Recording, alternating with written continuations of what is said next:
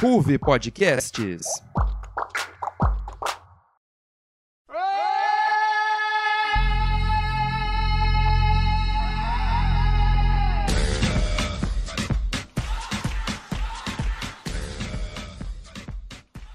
Reconhecida como evento maior quando se fala em mega eventos esportivos, a Copa do Mundo se prepara para talvez a edição mais peculiar de sua história. Lugar novo, cultura nova e até mesmo data nova. Tudo nessa Copa do Mundo vai ter um toque de pioneirismo. E o até então desconhecido Qatar, a partir de novembro, terá todos os holofotes voltados para si, seja para exaltar a cultura e o povo qatari ou até mesmo para revelar seus podres. Processo de escolha, aspectos geopolíticos do evento e do país, um oásis de dinheiro em meio ao deserto, acusações que vão de corrupção até trabalho escravo. Essa Copa é muito mais do que somente futebol. Por isso, o Nas Linhas, em seu simbólico décimo episódio e último antes da pausa para a Copa, veste a camisa 10 e embarca para a Península Árabe para destrinchar tudo o que envolve a realização do evento no país. Eu sou Maria Eduarda Fonseca. E eu sou a Júlia Riosdorf. Sejam bem-vindos e bem-vindas a mais um Nas Linhas do Esporte.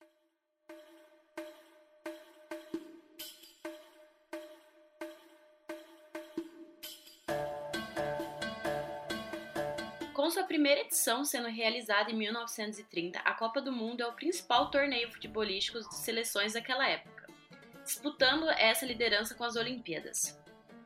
Ela é disputada sempre no meio do ano, nos meses de julho e junho. Porém, em 2022, o Mundial será realizado em novembro devido ao forte calor do Catar no meio do ano. Atualmente, a Copa conta com 32 seleções espalhadas em oito grupos diferentes. Mas você sabia que nem sempre foi assim? Nos, nas primeiras Copas do Mundo, como na de 1930, vencida pelo Uruguai, o formato escolhido era um pouco diferente. No primeiro Mundial, tínhamos quatro grupos com quatro e três seleções. Eram 13 equipes disputando o torneio que contava com uma fase de grupos, semifinal e final. Uma só seleção se classificava em cada chave e teríamos as semifinais, para depois decidir o campeão mundial. Ao longo dos anos, o formato se aperfeiçoou. Em 1998, a competição adotou o formato que tem hoje, 32 seleções. Esse formato vai mudar em 2026, já que teremos 48 nações disputando o torneio. Com 21 edições na história, a Copa do Mundo se viu paralisada apenas em 1942 e 1946 devido à Segunda Guerra Mundial. Porém, com o fim da disputa territorial, o Mundial voltou a acontecer em 1950, depois da pausa de oito anos. Naquela edição, o vencedor também foi o Uruguai. A final foi contra o Brasil e é chamada de Maracanãs até hoje. Una corrida, va Marcelo, livre, atira, gol do Uruguai! Gol do Uruguai! Gol do Uruguai, Gígia! Gol do Uruguai, Gígia! Gol do Uruguai, Gígia! O baque do 7 a 1, por exemplo, ajudou a esquecer o vexame de perder uma final para os sul-americanos dentro de casa, mas essa ferida ainda é sentida pelos brasileiros mais antigos. O Brasil não sabia jogar uma Copa do Mundo, era tudo diferente. Mas esse cenário mudou para a seleção canarinha após 1958, com o surgimento de um garoto chamado Edson Arantes do Nascimento, mais conhecido como Pelé. Com a ascensão do rei, o Brasil saltou de zero para três Copas em apenas 12 anos. Lógico que o Mané e o Esquadrão foram cruciais nas conquistas, como diz o canto da torcida, mas foi Pelé quem mudou essa situação para a seleção. O país verde-amarelo é o maior vencedor do Mundial, com cinco títulos conquistados. O Brasil venceu o torneio em 1958, 1962, 1970, 1998 e 2002. O rei do Mundial é seguido por Alemanha e Itália, com quatro títulos cada. Logo depois aparecem França, Argentina e Uruguai com dois títulos e para finalizar Inglaterra e Espanha com uma conquista.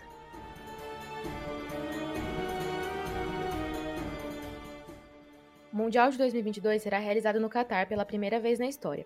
O país teve que mudar a data da competição pelo enorme calor realizado no meio do ano no país. O que é inédito também é a realização da Copa no Oriente Médio, já que muitos conflitos são recorrentes na região e a Copa ainda não tinha sido disputada lá.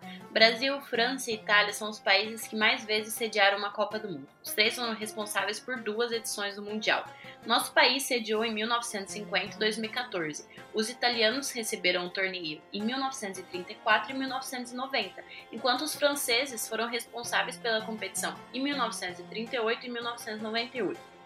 A sede de uma Copa do Mundo é definida anos antes da competição, o país é escolhido por voto do Comitê Executivo da FIFA através de um grande sistema de votação.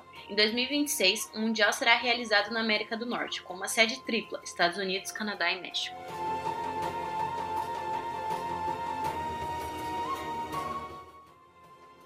Com relação aos patrocinadores, vale lembrar que a Copa do Mundo evoluiu bastante também. O aumento da frequência nos estádios e da audiência da televisão permitiu à Copa do Mundo atrair patrocinadores para a FIFA para aumentar os lucros. Em 1982, as receitas relacionadas aos valores do patrocínio foram de 2 bilhões de dólares, aumentando de forma constante e hoje chega a mais de 16 bilhões. O título de patrocinador oficial é de 40 milhões de dólares, enquanto um patrocinador da seleção nacional vai gastar 10 milhões de dólares. O Mundial também é uma oportunidade para as marcas patrocinarem futebolistas famosos, usando suas imagens para obter maior visibilidade e lucro. A patrocinadora histórica da FIFA é a Coca-Cola, que patrocinou oficialmente todas as edições da Copa do Mundo desde 1978 e tem contrato até 2022. Os jornais foram os primeiros meios de comunicação a abordar o tema da Copa do Mundo. Depois, o rádio passou a transmitir o Mundial nas primeiras edições, bem antes da aparição da televisão, que revolucionou a cobertura da mídia sobre a concorrência. As primeiras transmissões de jogos ao vivo do Mundial foram nas edições de 1954, na Suíça. A Copa do Mundo de 1974, na Alemanha Ocidental, foi a primeira a ser televisionada em cores, Desde o primeiro evento de transmissão, apenas a edição realizada em 1962 no Chile não teve uma transmissão ao vivo. O Mundial é o segundo evento mais televisionado do mundo, perdendo apenas para as Olimpíadas. A Copa do Mundo de 2018 foi recorde em audiência. Segundo a FIFA, o Mundial da Rússia teve o maior público da história. O número recorde, mais de 3,5 bilhões de pessoas assistiram à Copa do Mundo na Rússia, e a final entre França e Croácia atraiu 1,2 bilhão de telespectadores. Ou seja, mais da metade da população mundial com 4 anos de idade ou mais assistiu pelo menos um jogo da competição, realizada em 2018. No Brasil, a Rede Globo e a Rede Bandeirantes são detentoras exclusivas do evento desde 2010 e tiveram um contrato prorrogado até 2022. Na televisão por assinatura, Sport TV e Band Sport também têm a exclusividade do torneio no mesmo período, assim como a ESPN Brasil. Em 2022, a Copa tende a atrair mais público, já que os veículos de mídia estão mais numerosos e mais poderosos, com o fortalecimento da internet. Os podcasts e os portais informativos terão um grande aumento nos acessos, já que a busca por informação da Copa do Mundo é imensa. Diversos sites cobrirão o Mundial, mesmo que não seja com a cobertura em loco. A Ruve Podcasts acompanhará o Mundial no final do ano, com o programa Meninos da Copa.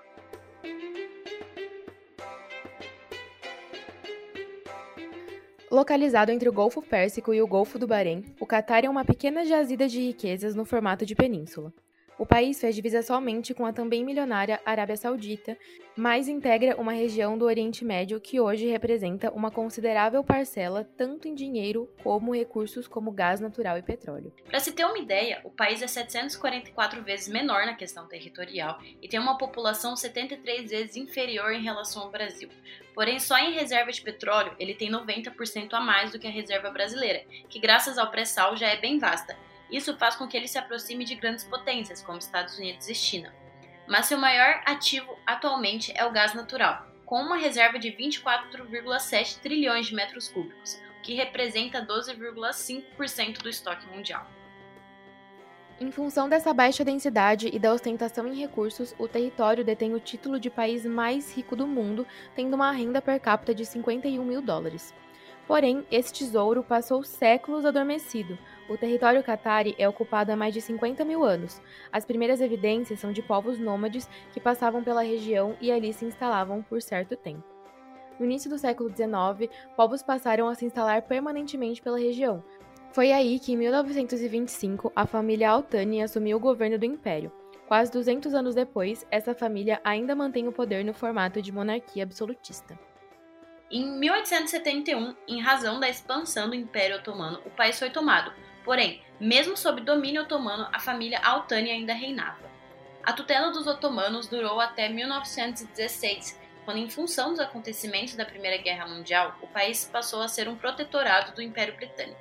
Foi a partir daí que o Catar passou a se aproximar do petróleo. Em 1940, com o patrocínio dos ingleses, poços começaram a ser furados no país com a intenção de impulsionar tanto a economia local como a britânica. Porém, Nessa mesma década, os movimentos decoloniais começaram a ganhar força. Em 1947, Índia e Paquistão, que eram colônias britânicas, se declararam independentes e colocaram uma enorme pressão nas outras colônias que o país mantinha, incluindo o Catar. Mas somente em 1971, 100 anos após o primeiro domínio, que o Catar se livra das correntes inglesas e volta a ser independente. Logo após o processo de independência, em 74, o país criou o Qatar Petroleum, que mudou a forma de como era manejado seus recursos naturais, focando na exportação que hoje se sobressai às importações.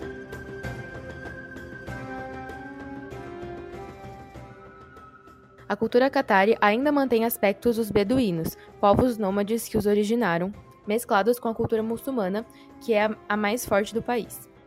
Mesmo o Catar se diferenciando de seus vizinhos mais fundamentalistas e tendo proporcionado uma abertura ao cristianismo recentemente, o país, que é considerado um dos mais liberais do Oriente Médio, ainda bebe de muitas influências do conservadorismo islâmico. Dentre as práticas proibidas no país estão a demonstração de afeto público, seja ele heterossexual ou homossexual, o consumo de bebidas alcoólicas em público, a prática sexual fora do casamento e o porte de bandeiras LGBT.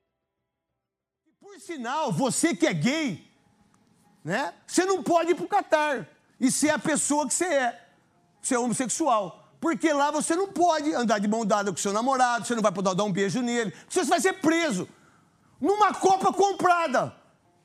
Quer dizer, você vai pro Catar, você só pode ir hétero. Negrão não pode ir.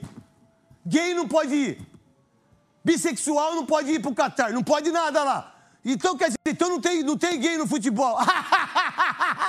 ah, não tem? Ah, não tem! Vocês não acham que vocês acham que não tem? Faz uma pesquisa aí, faz uma matéria de visões de base. Faz, faz aí de jogador que tem medo de falar da sua orientação sexual, que não é opção, é orientação. E aí no Catar, foi uma Copa comprada, nós temos que agir desse jeito. Esse último tópico, aliado às polêmicas da UEFA em 2021 e às denúncias de condições de trabalho nas obras da Copa, geraram protestos de jogadores como Neuer, Kroos e Haaland. Sobre as questões LGBTQIA+, o presidente do comitê organizador, Nasser Al-Khatir, em entrevista à CNN disse, aspas, o Qatar e seus países vizinhos são muito mais conservadores, e pedimos aos torcedores que o respeitem, temos certeza que o farão, assim como respeitamos as diferentes culturas, esperamos que a nossa seja respeitada também. Fecha aspas. Seguindo no conservadorismo, o país, em relação às questões de equidade de gênero, replica aquele estereótipo que os ocidentais têm sobre eles. Lá, as mulheres ainda são tratadas como propriedade masculina, ou seja, atividades cotidianas como viajar, ter um emprego, casar e se mudar só são possíveis para as mulheres mediante autorização de seu tutor, que geralmente é o pai ou o marido. Mulheres, mesmo que viúvas, não têm direito à tutela de seus próprios filhos.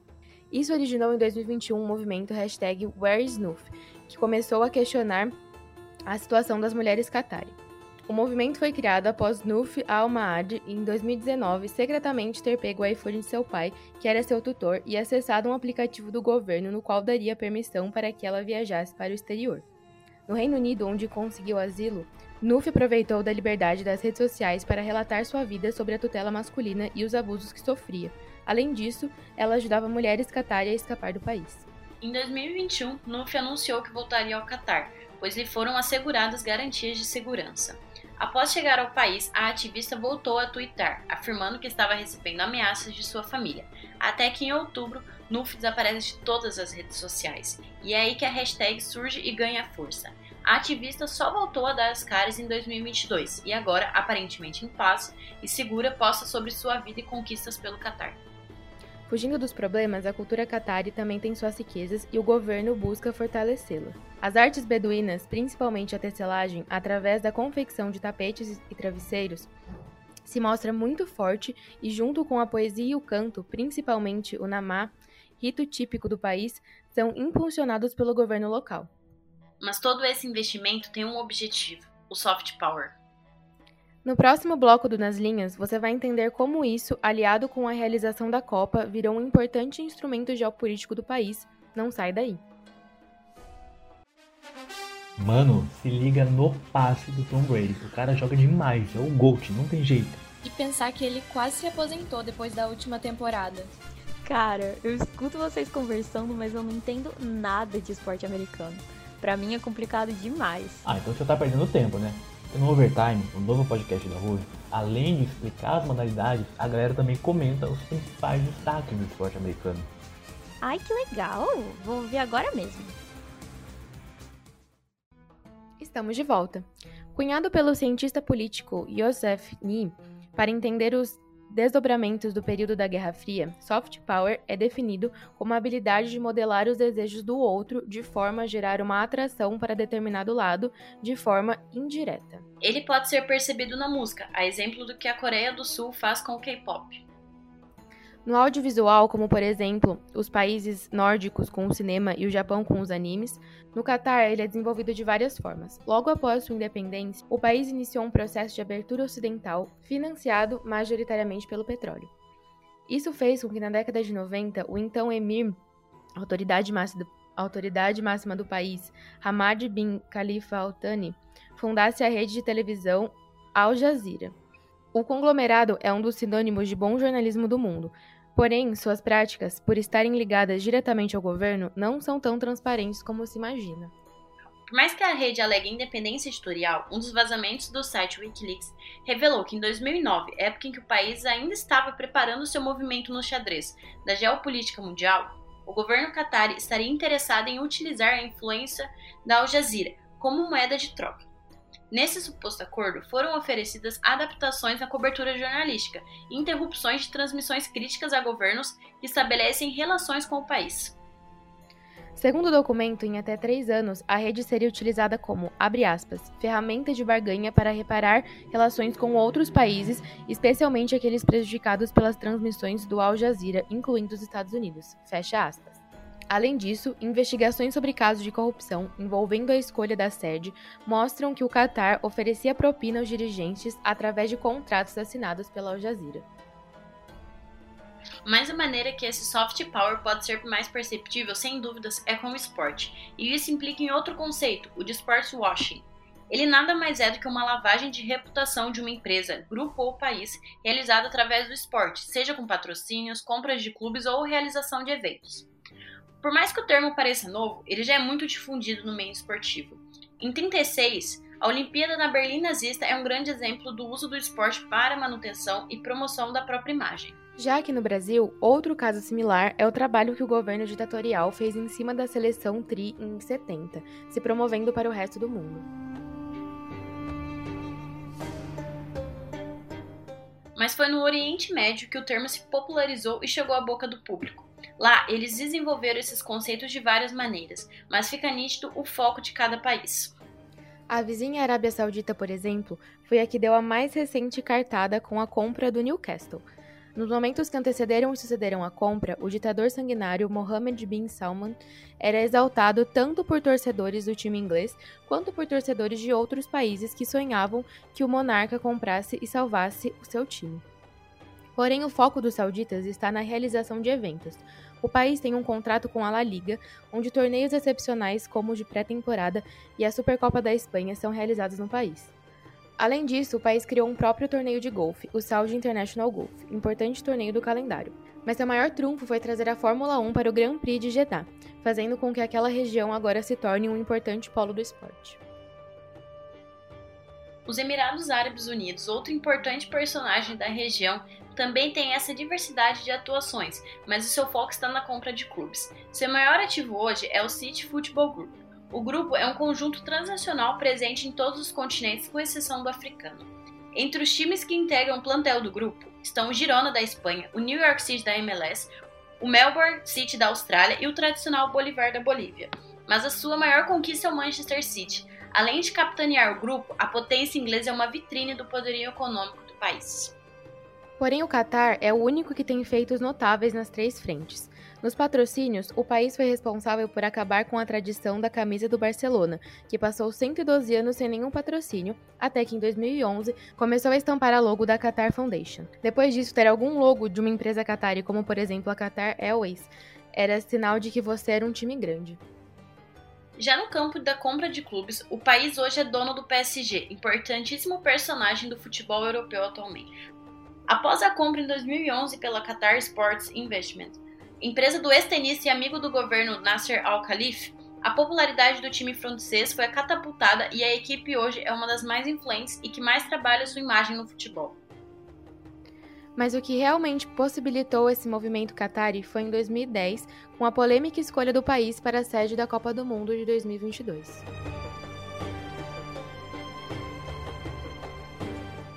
Bem antes do 7 a 1, em dezembro de 2010, foram escolhidas as sedes para as Copas de 2018, eventualmente realizada na Rússia, e de 2022, que será no Catar. O país do Oriente Médio derrotou propostas dos Estados Unidos, Coreia do Sul, Japão e Austrália, e se tornava o primeiro país do bloco muçulmano a sediar uma Copa. E assim se iniciava uma série de polêmicas que durariam até hoje, meses antes da realização do evento.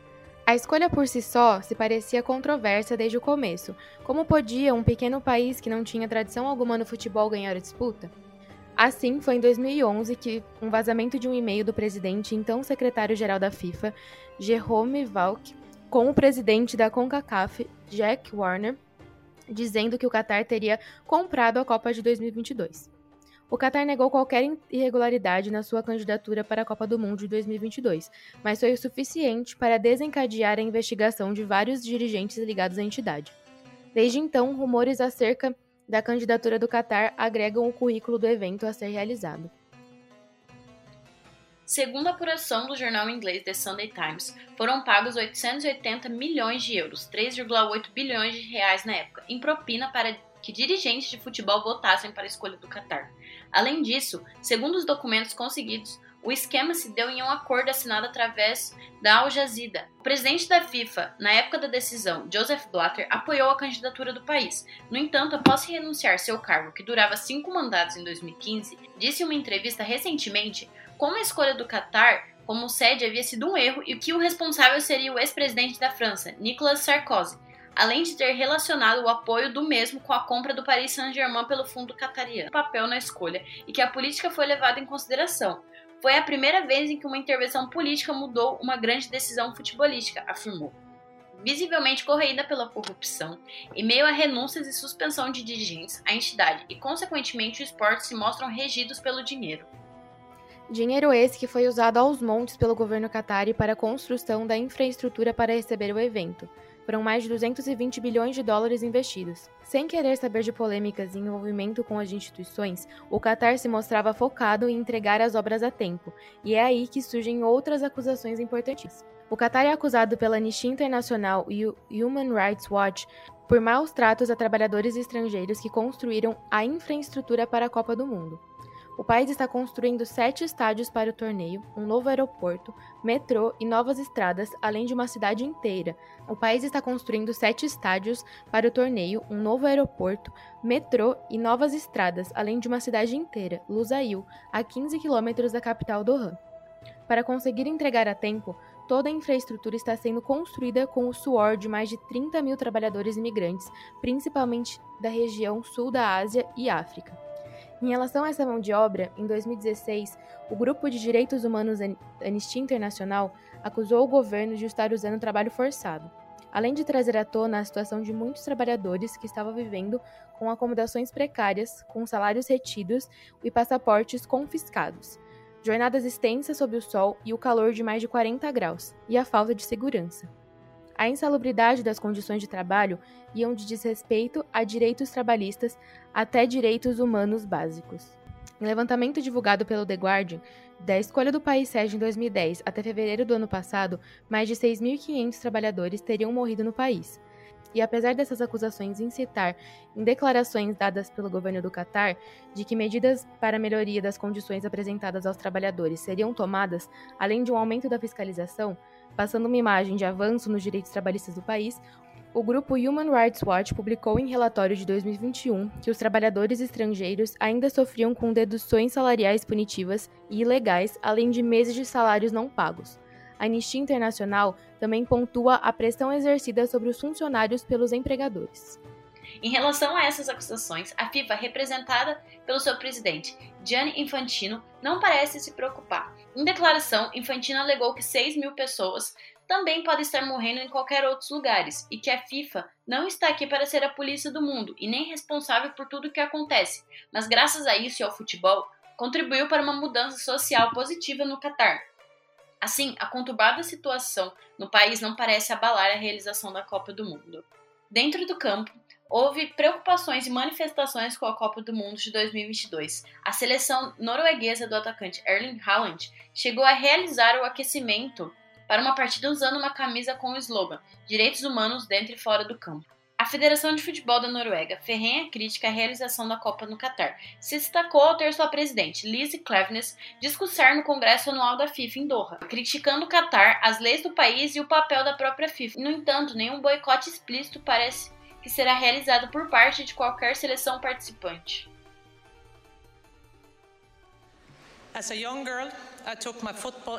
Como uma jovem menina, eu carregava minha bola de futebol por todo lugar, inclusive para a cama todas as noites. Estou aqui agora como a primeira mulher presidente da Federação Norueguesa de Futebol para humildemente falar em frente a vocês.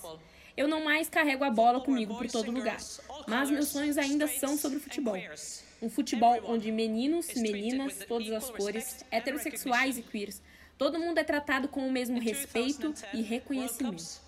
Em 2010, as Copas do Mundo foram concedidas pela FIFA de maneiras inaceitáveis e com consequências inaceitáveis. Direitos humanos, igualdade e democracia, os verdadeiros interesses do futebol não foram incluídos na escalação inicial e os trabalhadores migrantes feridos e as famílias daqueles que morreram em obras e construções da Copa do Mundo precisam ser amparadas. Não há espaço para empresários que não asseguram a liberdade e segurança dos trabalhadores de Copa do Mundo. Não há espaço para líderes que não possam acolher o futebol feminino. Não há espaço para anfitriões que não consigam garantir legalmente a segurança e respeito à comunidade LGBTQ+, que vem a esse teatro dos sonhos. E o momento de agir é agora a FIFA, todos nós, precisamos fazer o que somos encarregados de fazer: liderar, ter os valores do futebol sustentando todas as nossas decisões, verdadeiramente implementar a transparência e ter zero tolerância com a corrupção, além de acelerar o crescimento da modalidade feminina. Muitas vezes sou perguntada: como é trabalhar no mundo de homens? E eu sempre respondo: não, eu não trabalho no mundo de homens. O futebol pertence a todas as garotas e a todos os garotos no mundo. Então, eu sinceramente compartilho da crença de que o nosso esporte é de fato o jogo mais bonito e global. Assim, vamos nos levantar juntos e estar à altura das promessas e sonhos que damos a todos que dão seus primeiros toques em uma bola de futebol.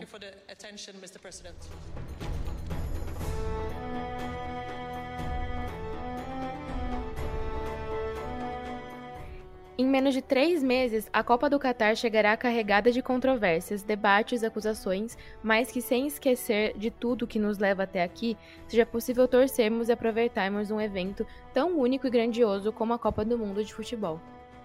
Lembrando que aqui na RUV você vai ficar por dentro de tudo que envolve a Copa através do Meninos da Copa, programa em podcast e nas redes sociais que irá cobrir o evento.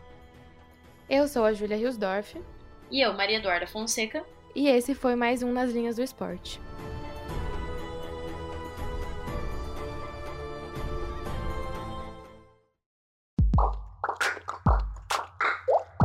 RUV Podcasts. Este é um programa do Núcleo de Esportes da RUV Podcast e contou com a apresentação de Júlia Hilsdorf e Maria Eduarda Fonseca. A pauta é de João Pedro Pisa e Guilherme Veiga. Reportagem por Antônio Vinícius, Vinícius Cotrim e Pedro Góes. O roteiro é de João Vitor Segura, Beatriz Quintino e Guilherme Veiga.